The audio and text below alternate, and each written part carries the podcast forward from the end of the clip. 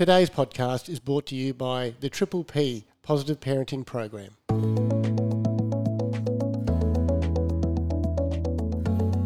Hello, I'm Patrick Hurd, Principal Consultant at Community Business Australia, and welcome to Seen and Heard, a podcast about communities and the events and issues that shape the people and organisation within those communities. My special guest today is my brother, Michael Hurd. Michael is a developmental psychologist who has spent 40 years learning how to best support parents who struggle to support their children.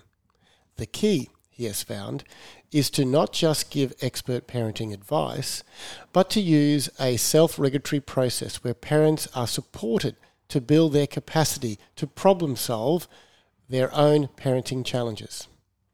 Of course, then our topic today is about raising children, but particularly practical solutions to the challenges of modern-day parenting. During his 40 years' experience, Michael has worked with children and families, firstly as a teacher, then a guidance officer and a psychologist, and he's still going. As a guidance officer, he spent 18 years in a clinical program called the Management of Young Children Program. This is an intensive behaviour support program for parents of children 2.5 to 7 years of age who have been very challenging for their parents. For the last 12 years, he's worked in a private child clinic while also working as a contract trainer for the Triple P International. TPI is a private company who has the rights from the University of Queensland to deliver training to practitioners in all parenting interventions developed by the university. Michael now also works full-time for TPI and is the Deputy Head of Training for Australia and New Zealand. Michael has a PhD in psychology from the University of Queensland, and he has an intensifying passion for understanding the challenges of parenting and how to best support parents to enjoy their children. All right, so let's introduce Michael. Welcome, Michael. G'day, Pat. Thanks so much for being our guest on our 10th podcast. And this time, 12 months ago, I interviewed our brother, Brian Herd, as our first podcast interviewee and on his career in the aged care space. So I'm delighted to interview Michael now on his career in education, child development and positive parenting. So, Michael, in preparation for our conversation, I asked some of my colleagues and our family members what are their views on parenting, what they'd like to ask Michael. One of the things we all agreed on, which sounds pretty basic, is, you know, we're all children at some stage and we all had a parent or a carer or grandparent, etc., that was important in our life. And we've all experienced interactions with older adults, and so we've all got an opinion. That's what we learned, and it was wide and varied. So I'll talk more about that later. But firstly, set the scene for us in terms of maybe a bit of a potted history of how your career ended up in this positive parenting program with Triple P. Well, I started out as a teacher, a primary teacher, and when I was trained, I didn't learn much. So I learned a lot on the job, and I discovered something really important as a teacher. I learned that it's about relationship building, but I didn't think that was the case when I first started. It's about how we build relationship with children. Yeah. So that was a really crucial element that I discovered. I also discovered that I liked working with children who were challenging, and because I had lots of them, as all teachers will tell you, and I really enjoyed working with them. So from there, I decided I'd become a guidance officer, where I'd have more chance to work with those sort of children. Okay. So, so I went down that path of becoming a guidance officer. So I went back and did a master's and started to work as a guidance person. And I was really lucky because given the opportunity to work in a program called the Management of Young Children Program as a guidance person. And this is a program for children 2.5 to 7 who are being pretty tricky for their parents. And they come for 3 sessions a week. It's very clinical. They work behind a one-way mirror in a training room. So I learned a lot from those families, a huge amount, in fact. I learned a lot about the challenges that parents have. And for example, parents would say to me things like, I don't want his eyes to open up in the morning because that's when my problems start. And I can't wait for his eyes to shut because that's when my life starts. Like that sort of challenge and the level of challenge that parents experience from little people who are 3 years old. So, and I really enjoyed working with them and I learned a lot from those families. You can just imagine the stressful environment of that parenting with that child, 24/7, it just must have driven them crazy.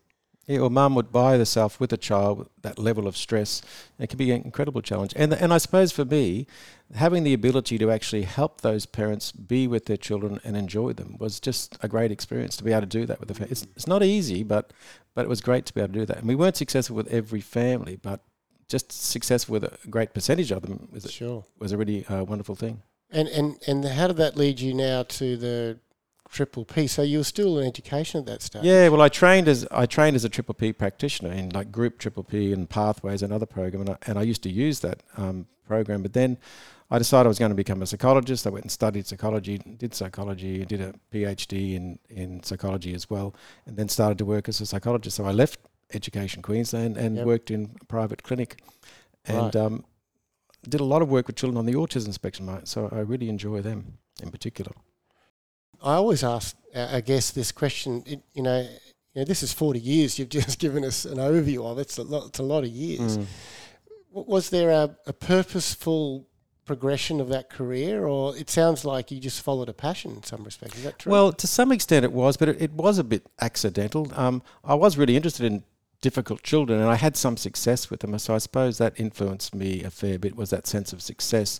And I felt like I discovered how to support families to be successful with really difficult situations, and I think that's why I kept pursuing it, I suppose. I eventually trained as a Triple P trainer then, because I was interested, so I applied for that and got accepted for that, trained as a trainer, and I'd been training practitioners to deliver Triple P now, and I've been doing that for about 13 years as a contractor and still working in a clinic, and now I'm actually doing that full-time over the last couple of years. So just tell us a bit more about Triple P, because it's based here in Queensland, or it started here in Queensland. Yeah, the University of Queensland. Well, it originated to some extent in 1982, and the research has been developed since then. But it's a multi-level program, and the levels are to do with intensity. So it's about providing the parents, or giving the parents the opportunity to capture the support they need to match the sort of concerns they're having. So there's 5 levels. Level 1 is the lowest level of intensity. Level 5 is the highest level of intensity. Sure. So having those levels allows parents to be able to access the level of support they particularly need. For example, level 1 is just what we're doing today. We're talking about parenting. We're sharing the ideas of perhaps Triple P, or handing out brochures, or giving parents information about a seminar coming up. Level 1 is just about information. Level 2 might be something like a seminar where practitioners are trained. I might train practitioners to deliver a presentation. Yep. A couple of topics they trained in their 90-minute presentations: the power of positive parenting, or raising resilient children, or raising confident, competent children. So they're trained to deliver a seminar. Just an example of level 2. Level 3, we're going up the levels, so more intense. An example of a program there is something called primary care, where we train practitioners to help parents with one specific concern they might have. It might be things like bedwetting, or nightmares and night terrors, or sharing, or fighting, or hurting others. There's 49 topics. We have tip sheets about, but we use these tip sheets to help parents come up with a plan around a specific concern. So that's level 3. Level 4, much more intensive, 8-session group program, 10-session individual program, programs for children from 0 to 12, programs for teens, programs for children with disabilities. There's a program for parents who have separated and divorced. Yep. There's a program for children who might have anxiety. Level 5, you go right up to the highest level of intensity. Is an example of a program there, something like Pathways, where one module in there is helping parents who have difficulties managing their anger around their children. Sure. So it's a little module to support parents around that. Another part of Pathways is a module called, it's basically what we call attribution retraining. We wouldn't use that term with parents, but it's about trying to help them rethink the reason their children behave the way they do. For example, if parents think, he was just born that way, or he's just like his father, or he's just a little shit. When parents say those sorts of things, that can be really difficult to help them take on board other type parenting information. So that's another element of level 6 or pathways. So that's there's multi-level. Incredible. And when you were explaining that, I'm thinking, you've had such a long career working with children, but now you're mainly working with the parents of the children. So we're actually training the parents, aren't we, in terms of these behaviours? Well, now I actually train practitioners like psychologists and social workers typically. But I still have some contact with parents as well. But but I do train practitioners. They can be more challenging than children practitioners. Look, okay, so let's just start with it. We'll continue with a basic question. You know, who can be a parent? How does that?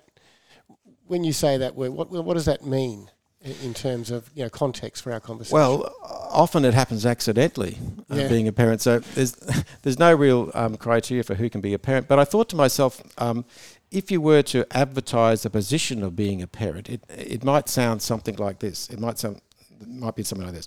One parent to raise a child, no experience necessary, applicants must be available 24 hours a day, 7 days a week, must provide food, shelter, clothing, supervision, no training provided, no salary, applicants must pay at least $300,000 across the next 18 years, accidental applications are accepted, and single people may apply but should be prepared for twice the work. So when I think about that, I don't think anyone would apply, but somehow or other they do. Actually, that does bring in significant context, doesn't it? Which you're right. Which goes to my observation, I suppose, and leading to a question. So please bear with me. But you know, becoming a parent, I think, is one of the most important responsibilities we have as an adult. But what I find fascinating is what you've just read out. That job description is that there's very little requirement to becoming a parent. Yeah. And look, some practical examples come to mind. Like you get a driver's license to drive a car, which is an important skill for an adult. You have to be over 18 and you have to go through a test and you have to prove competence. You want to be a professional or a tradesman or, you know, doctor, lawyer, nurse, accountant. You've got to pass exams and et cetera, et cetera. And these are all important components. But as you said, to be a parent, no experience required. That's right. Anyone put your hand up, off you go. So as a society, you know, this is quite a big question. Should there be requirements for people to be a parent, to be a mother or father in our society in the future? Yeah, well, it's an interesting question. There's a sense of logic about it. You think, well, if you're going to do this job, you probably need to be well trained. But people often say to me, well, why don't you train people before they become parents? But what I've discovered is that there's not a huge amount of value in that because they haven't discovered what parenting's like. They haven't discovered what's it like to have no sleep for 3 nights. What's it like when your child has a complete meltdown because there's no poppers left in the fridge and they're now collapsed on the floor with the fridge open and they're screaming? Or what's it like when they start hitting you or hurting each other? How do I manage all that? They haven't discovered any of that. So as you present parenting ideas to them, it doesn't really quite mean much, but when you present those ideas to parents who've embedded in that, it can really mean a lot to them. So like sometimes people have said to me, why don't you train high school students? And I think there is a value in that for sure. There's a certain value, but there's not a huge amount of value, I don't think, until parents have really experienced what it's like to be a parent and have those day-to-day experiences that parents have. Do parents that you work with, do they say, you know, because a lot of people now are choosing not to be a parent, you know, and that's becoming a trend that we're seeing. The parents you work with, do they have regrets about becoming a parent? They certainly can be traumatised because I see a select group of parents because they're usually all traumatised parents about the difficulties they're having. They never actually say that regret, but they certainly are incredibly challenged and it's incredibly emotional for them, and it's a day-to-day thing. It's not just something that goes away. That's there every single day, so it can be hugely challenging. I actually never hear people say they regret them. I had one mum some years ago, she was passionate about that. She really seriously wanted me to organise as to how she would give away her children. Yeah. And I thought, I've never had that happen to me before, but she really wanted me to do that because she was so challenged by her children. That's what she wanted to do. Yeah. But generally people don't say that to me, I suppose. They still keep trying to forge ahead and trying to work out what can I do to get this going better. Yeah, there's no badge of honour for being a good parent. It's just that's how we raise our children the best we possibly can. Yeah. But this sort of program sounds like, you know, a perfect requirement for parents as they move through some of these challenges. And every parent that I've ever spoken to has been through challenges like that. Would you agree? And they all mightn't come to your program, but they've been through that. What are some of the other ways parents get support?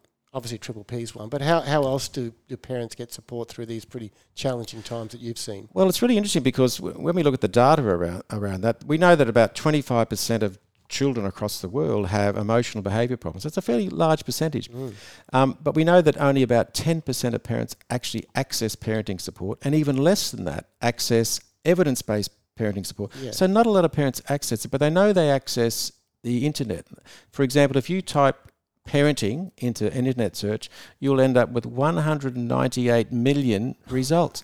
So, and I wonder what parents do with this. Like, what do they do with the information that they gather online? So they can be really quite confused, I think, parents, that's with the information that's available. Yeah.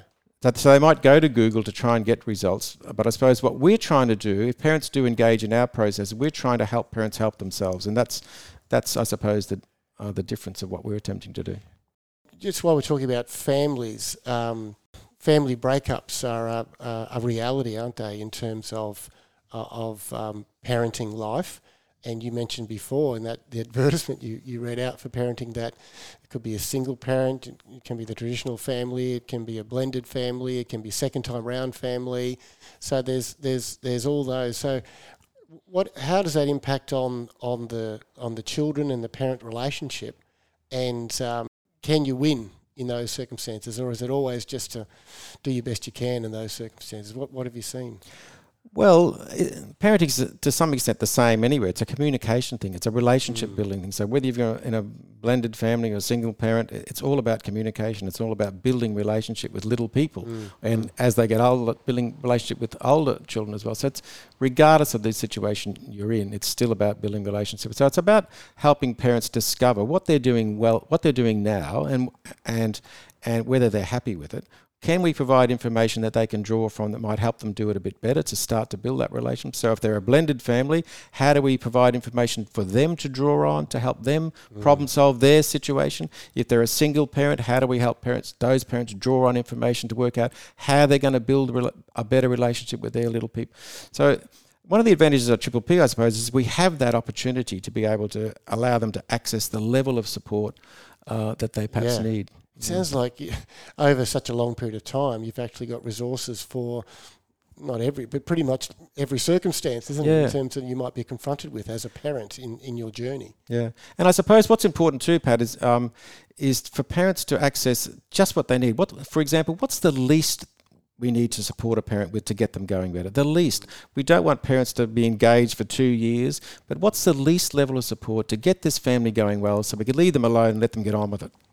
Basically, that's an important process of Triple P as well. So, in this many years of experience, what are some of the attributes or the positive parent behaviours that you see get results in effective parenting?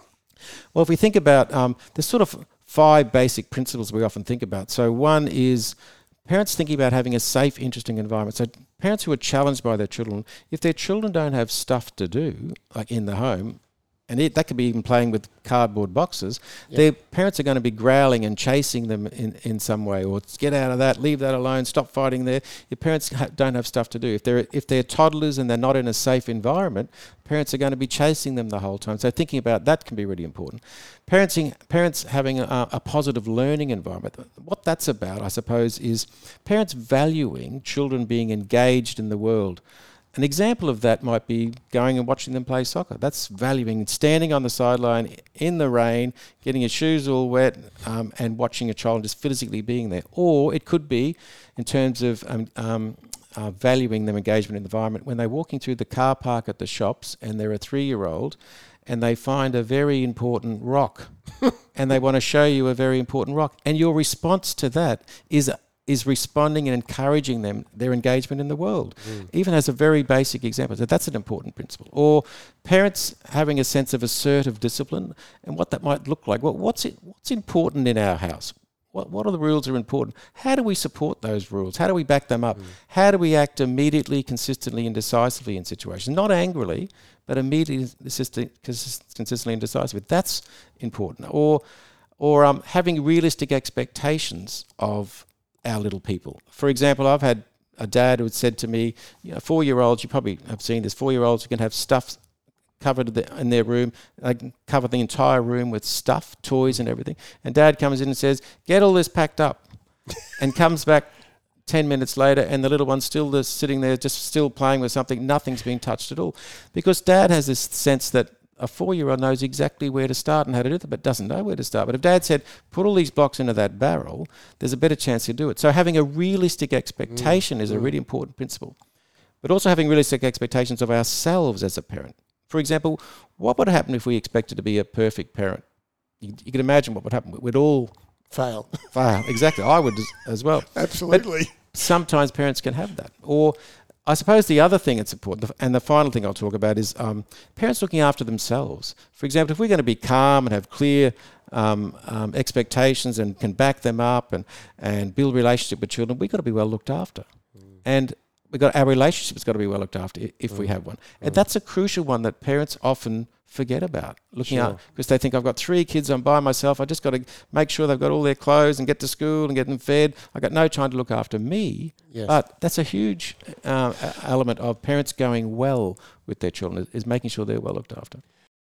Let's take a short break now to hear from our podcast partner, the Triple P Positive Parenting Program.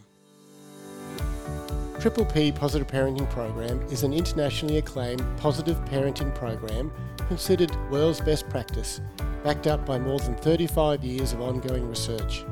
The program has already helped more than 4 million children and their families in almost 30 countries. The Triple P Positive Parenting Program gives parents simple and practical strategies to help them build strong, healthy relationships, confidently manage their children's behaviour and prevent problems developing. The Triple P has been shown to work across cultures, socioeconomic groups and in many different kinds of family structures. No matter what stage of life your child is at or what the challenges they're facing, the Triple P can help them learn simple but proven ways to give them the best opportunity to reach their full potential. To find out more about Triple P, visit their website at www.triplepparenting.net.au. Welcome back. I'm here today with my brother, Michael Hurd, and we're talking about raising children and practical solutions to the challenges of modern day parenting. What else comes to mind is this whole debate around using the word no with children as parents. And, you know, what's your view on that? Because obviously you want to be positive, and the whole program's positive parenting, but at some stage you've got to set boundaries, I'm guessing, for and you have to actually say no, that you can't do that. So how do you approach that? Well, I'm not trying to get too tied up with words that just come out of our mouth sometimes, but typically if we're thinking about that, I suppose it's a percentage of how much no's we say to compared to yeses. And then you'll read lots of people online will say we should never say no to children. However, realistically, there are times when we have to say it, and it comes out of our mouth. So we've got to be realistic. So if we're building relationship with children, if we put all that work into building that relationship, we've got really clear guidelines, and we happen to say no's more than we thought we should, no one will die or no one will, nothing tragic will happen.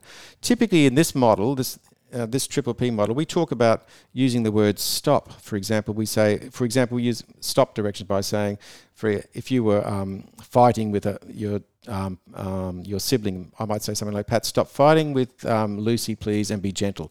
So that's what we call a stop direction. So rather than say don't or no, we often use the word stop. Okay. So we're letting little people know what to stop doing, but we're also letting them know what they need to do, which is the really important part of it. Ah, right. So that's why the end of that, which is, has two parts to it. Yeah. So parents are presented with that sort of information to think about, well, how do I give directions at home? Do I growl them? Do I threaten them? So we're asking them to think about just giving a calm stop direction. That may not equal the children doing it, but in the first instance, the children are getting a really calm, clear idea of what mum needs them to do. So stop doing that and do this. Yeah, got you. Can you sort of reflect on a couple of experiences and share stories about what's worked well and how you've seen a really difficult situation and how that's turned in now to a very positive outcome? Well, one in particular, I suppose. I had this mum who came. This is when I was working. This is in the clinic.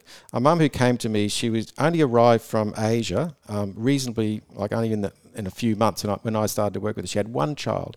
Now, I knew the child was on the autism spectrum, but we hadn't quite got there yet.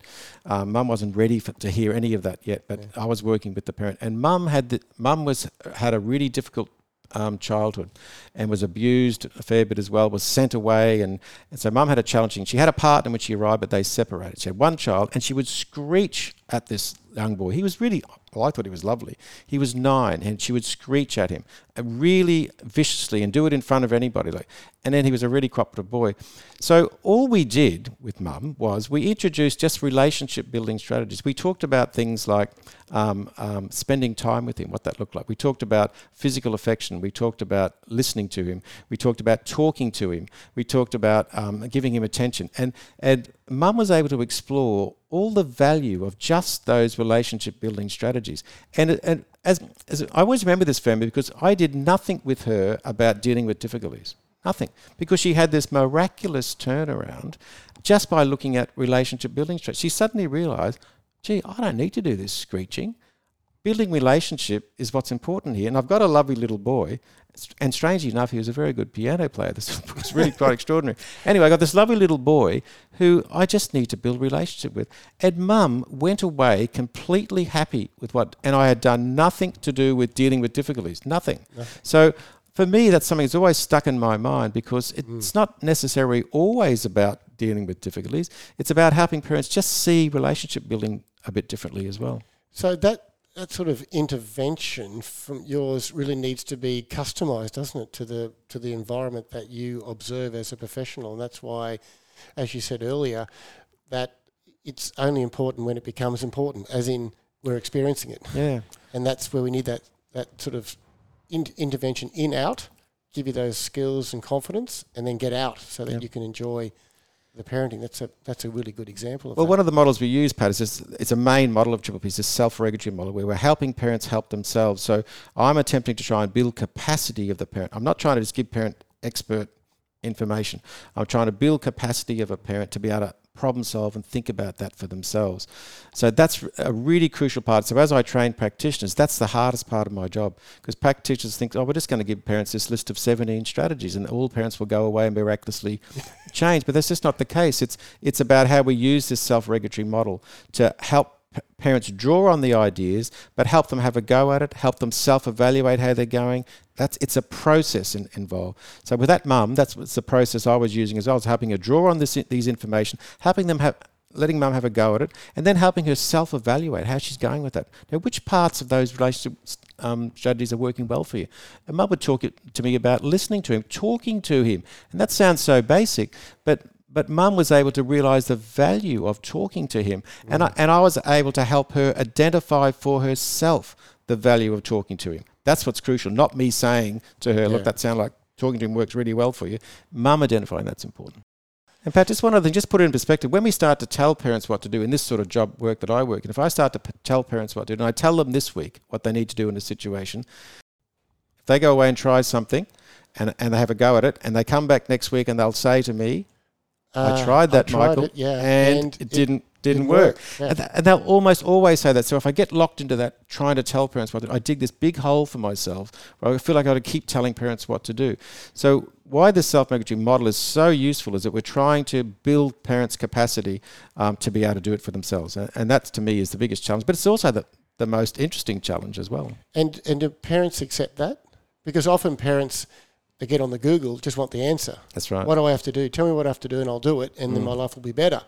So how do they respond to that approach? Because it's not as straight as here's the answer, go and do it. It's actually a process you have to work through, which is better long term. I'm getting you, but I'm thinking about that 80% or so that really isn't seeking out the support of Triple P. Well, it's a fantastic question because that's one of the biggest challenges because parents come along to me and they expect I'm going to tell them what to do. Yeah. And they get confronted with this fact that I'm not going to tell them what to do. I'm going to give them lots of information, but I'm going to help build their capacity. So that can be a real challenge. They want to walk away with a script in their hand on that first... and they're not going to have the script. So I have to work with them to help them discover what it is we're trying to do together. Because they're often been to another agency and they've said to me, they tried to tell me what to do, that didn't work. They've been to another agency, they tried to tell me, no, that didn't work. Now they're sitting with me, so I'm trying to build their capacity. So it's very different. They're expecting to see me tell them what to do. So it's such a good question because that does happen a lot. Yeah, you're not like a car mechanic, are you, that says there's the problem here too, fix that and it'll drive properly. Exactly, yeah. So it's just that's not how people operate. So obviously don't give parenting advice. I'm picking that up and I can see why. But in your approach, I'm thinking with is about parents building their capacity. Is that right? Yeah. So you know, every parent is going to have some difficulty with children at some stage of their life. So how do we fit that into a parent education for everybody? Is it a case of everyone should just get involved with Triple P at some stage? Is that the answer, or how do we give that support? For example, on the website, I saw that the Queensland government's actually making it a free program for all Queenslanders. So they've obviously acknowledged that, hey, this works, scientifically proven, and evidence-based, all those important scientific components. So they're seeing that it's value. So what's your view? Yeah, that's true. I am training at the moment groups of practitioners who are sponsored by the Queensland government to come and train. So the Queensland government pays for them to be trained to then deliver. They have to then deliver Triple P for free. That's the challenge. So it's often an agency that does that. So they didn't deliver Triple P for free. But also Triple P is available for all Queensland families, you and I and everybody. Triple P Online is available for free. So parents can enrol in Triple P Online, and for 0 to 12, they can enrol in Triple P for teens for free as well. And the Queensland government has also sponsored the parents to enrol in Fearless Triple P, which is supporting parents who have little people with anxiety. So parents have access for that for free. So to some extent it is universally available for parents, and it's self-directed, it's online, so that can be a challenge for some parents, but it's available. Another question that sort of comes to mind is the challenges for children change as they age, and you know, you've talked about the little ones and in those sort of frameworks that you're building as they're in their smaller ages, but obviously as they move into the teenage years, and you've mentioned those sort of categories of ages, the problems are different obviously, and do the strategies change as the children become teenagers and obviously moving towards being young adults? Yeah, they do. The strategies, like for example, we might present in a teen program would be different from a 0 to 12 program or children with disabilities type program. They do change, but it's still about relationship building. It's still about what is it that we do to build a relationship with teens. When teens go and slam the door and stay in their room for the whole night on the internet, you know, what is it we do in those sort of situations? Because it could be quite different than what happens with children for 0 to 12. So it is different, and it perhaps can be more challenging, but it's still about relationship building. Yeah, and also, you know, during those years, often the child relates to one of the parents for whatever reason, you know, they're at a particular age, and the other parent becomes the... not good cop, bad cop, but, you know, they're ostracised almost because that relationship is quite strong with that one parent, whether it be the mother, the father, it's irrelevant. But that's also quite challenging for the parents because, you know, that it's how they deal with that stage too, I'm guessing, is also difficult, because I remember our own children as they progressed, at times very close to me and other times very close to their mother, and now depending on their age and what they're going through. So... yeah. Lots of challenges for parents, aren't they? In those sure, and it's hard to support the parents through that, to be able to just work through that and sit with it, because it'll change around, it'll move around, like as you describe, it does move around in terms of who they perhaps look like they value more in some way. That certainly does happen, but to help parents just sit with that and allow it to sort of happen, but still try to build a relationship, it will move around for sure. And eventually... children will value both parents if parents are working on building relationship. I'm not trying to be idealistic, and sometimes it doesn't happen, of course, but if we can trust and still work on building relationship, it will all even out for sure. So what's your vision then, or what do you hope for the future as for parents as they look to raise the next generation? Is it about, again, what you said earlier, that focus on the relationships you build with your children? Is that the key message? Yeah, I'm not so much concerned about the future. I think parents are bombarded with a lot of information, and parents are really confused. And I think that confusion might continue a bit because there's so much information that a lot of experts can access. Aren't there, isn't there? But there's one thing that strikes me, and that is relationship building is a lot about communication. And so what I see happen with people being on devices and children being on devices now is perhaps, I don't know this exactly, but perhaps we're not learning really important parts or not practicing important parts of communication, like eye contact or body language or facial expressions. If children are spending a lot of time on devices, maybe they're missing the opportunity to practice that really important communication element of non-verbals, which if it's true that 75% of our communication is non-verbal, then perhaps they're not getting that chance to practice. And I worry about that a bit. But then I think about a parent I had in the clinic. I worked with a lot of children on the autism spectrum. And this mum had a 13-year-old boy who was on the autism spectrum. And mum said to me, he got a phone. And she said he would never be physically affectionate with her ever, was not interested in her, would never say anything nice or positive to her ever. But he got this phone and he would send mum these texts about from school how much he loved her. And he would say, love Jake. That's not his name, but love Jake at the end of it. And mum was just amazed by it. That would never come out of his mouth. So I thought to myself, here I am thinking that these devices are not helpful, but here's a lovely example of how it can be useful, for example, with a child on the autism spectrum. So I think they were here to stay, of course, devices, but we've got to really understand them, I think, and understand how they can get in the way, how they can be an advantage. As I said, I know you don't give parenting advice, but we really want to finish up with some tips and for those listening, because, you know, everyone, a lot of people are parents and a lot of people are thinking about being parents, etc., or considering that. So what are some of the tips that you think are important from your experience about parenting? Well, I suppose I could think about a few things. One in particular I find really helpful for practitioners and for parents is this idea of quality time with children and what that might look like. For sometimes we think, well, we've got to be able to spend 30 minutes with our children or an hour, but we don't necessarily have that time. Our parents will say to me, like, I'm by myself with the children, I haven't got 30 minutes to spend with them. But in this model, we often talk about the idea of quality time is not about spending 30 minutes or an hour, but it's about times when your children approach you, or to ask you something, to show you something. And that time can be 30 seconds, 15 seconds, 10 seconds. They come and show you something, they asked you something, and off they go playing again. And what the message that sends in terms of quality time, and if we stop and respond for that 15 seconds, the message it sends is that, mum's available, dad's available.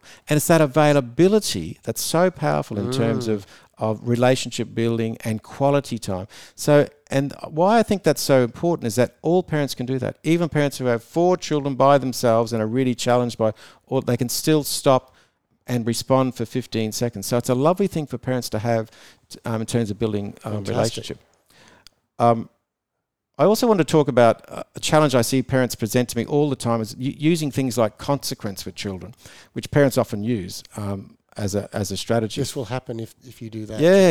It's because it's a really misunderstood process. Like in research, how we talk about a consequence is about being brief. For example, if 2 children are fighting over an iPad, for example, and we say to them a stop direction, kids stop fighting over their iPad and take turns. So there's the instruction. We hover to see what happens for 15 seconds. They don't do anything. They just keep fighting over it. So we're going to respond straight away. So we might say something like, kids, you haven't done as I've asked. I'm going to hang on to that iPad for 5 minutes. So it's 5 minutes. And the 5 minutes is important because after the 5 minutes, the consequence process hasn't finished. And they might have gone off playing something else. They might have started complaining about using it. We need to still work on that, what we're going to do there. But after the 5 minutes, the activity is going to come back. That's still part of the process. Now they're getting the iPad back. The 5 minutes is up, kids. Here's the iPad. It's really important that you take turns. And now if they miraculously happen to take turns, we want to really encourage that. So consequence is not about, for want of a better word, punishing children. It's about being planful and removing something to send a clear message that your mummy says you've got to take turns like we've practiced with that iPad. And if you don't manage to do that, mum's hanging on to it. But you'll also have another chance to be successful with it. It's the success we're aiming for around consequence, not punishing children. Parents come into the clinic with me sometimes and they've taken everything off their children. They've got nothing left. Their whole bedroom is completely, just got a bed, completely nude. The bed. Mum's even taken the light bulb out and the door off. I had parents taking the door off because their parents are thinking, I've just got to be more and more severe with consequence. That's what will do the job. And parents might even take them to the police station. They'll give them a talking to and that will convince them. But holy smokes, okay. What we're talking about here, though, is just if parents have a sense of just certainty. Look, if I say to the kids, so fighting over the iPad and take turns, and if they don't manage to do that, certainty is that mum's going to just remove that for 5 minutes. The certainty is also about mum's going to bring it back. Right. So that's because we want them to be successful. We don't want to have to try and escalate consequences because that just... It has a negative impact on relationship building. So that can be helpful. That's a really important one because I'm thinking my own environment where I've been a failure in that space particularly, because, again, you're trying to, I suppose it's educating the child. There are consequences for poor behaviour or poor practice, etc. as well. But really, that's just part of the whole equation. We have to show there is success, though. In changing that behaviour, there is success. Yeah. And we keep escalating the punishment part of that because we think that has a result. Yeah, fantastic. So, any others? That's some good ones. Well, I suppose there's one more I could talk about. Often parents have rules in their house, and I'm working with parents. I ask them, have you got any rules or expectations in your house? And parents will say, yeah, we have. And I'd say, can you tell me about them? And they'll say, we've got a rule about, running in the house. I think we've got a rule about that. And the parent really struggles to tell me what the rules are in the house. And I think to myself, if the parents struggle to tell me the rules, I'm guessing the children struggle to know what the rules are. So often we're revisiting rules as we help parents think about that. But then we need to help parents think about, how do you back up rules? Like, say there was a rule about we speak nicely to each other in the house. And typically what a parent might do when a child comes up and says something like this to the parent, I want something to eat. The parent might say, I told you 1,000 times not to speak to me like that. Why do you do that every single time you eat your father-child in that? The parent might respond typically like that. But what we're trying to do with, say, this Triple P model is to help parents have a calm, planful way of responding to that, where the young person gets a chance to practice that. So we might say something like, it's a process called directed discussion, but it might say something like this. Look, say it was Jake. Jake, stop. What was the rule we've talked about of how we speak to each other? And he might say, I don't know, even though he does know. So if he doesn't say, I just remind him, the rule is we speak nicely to each other. Now, here's the practice part. Have another go. Yeah. So he now has another go. And the last part is really important. Thanks, Jake, for asking in a nice voice. Here it is. As opposed to saying, now, why can't you do that all the time? So that's not part of the process. It's just thanking him for doing it. So I want to set the parent up to have a calm way of responding that doesn't involve growling at the child. So there's a better chance they can build a relationship. When the parent escalates with the child doing something inappropriate, we just escalate together. Right. So we're giving the parent a calm way of backing up their rules, which can be really useful for parents. Has that move into being grandparents? Well, yeah, it does to some extent. Yeah, for sure. Because, that's something you're enjoying your life. It is, yeah. And I'm discovering lots because it's a really learning experience, because that's another thing we didn't talk about before. It's okay to learn on the job being a parent. You don't have to feel like you've got it all. Like, I haven't got it all. Yeah. But it's okay to learn on the job and discover things as you go. And I suppose in my case, I'm discovering what it's like to be a grandparent, which is fantastic. Thanks, Michael, and thanks to our podcast partner, the Triple P Positive Parenting Program. Also, thanks to Derek Tan and his team at Generator, our marketing and communications consultants, for producing this podcast. And thank you for tuning in today. I hope you enjoyed our 10th podcast. Join us again soon when we'll talk to another industry leader about issues that shape our communities. Until next time, I'm Patrick Hurd, and this is Seen and Heard.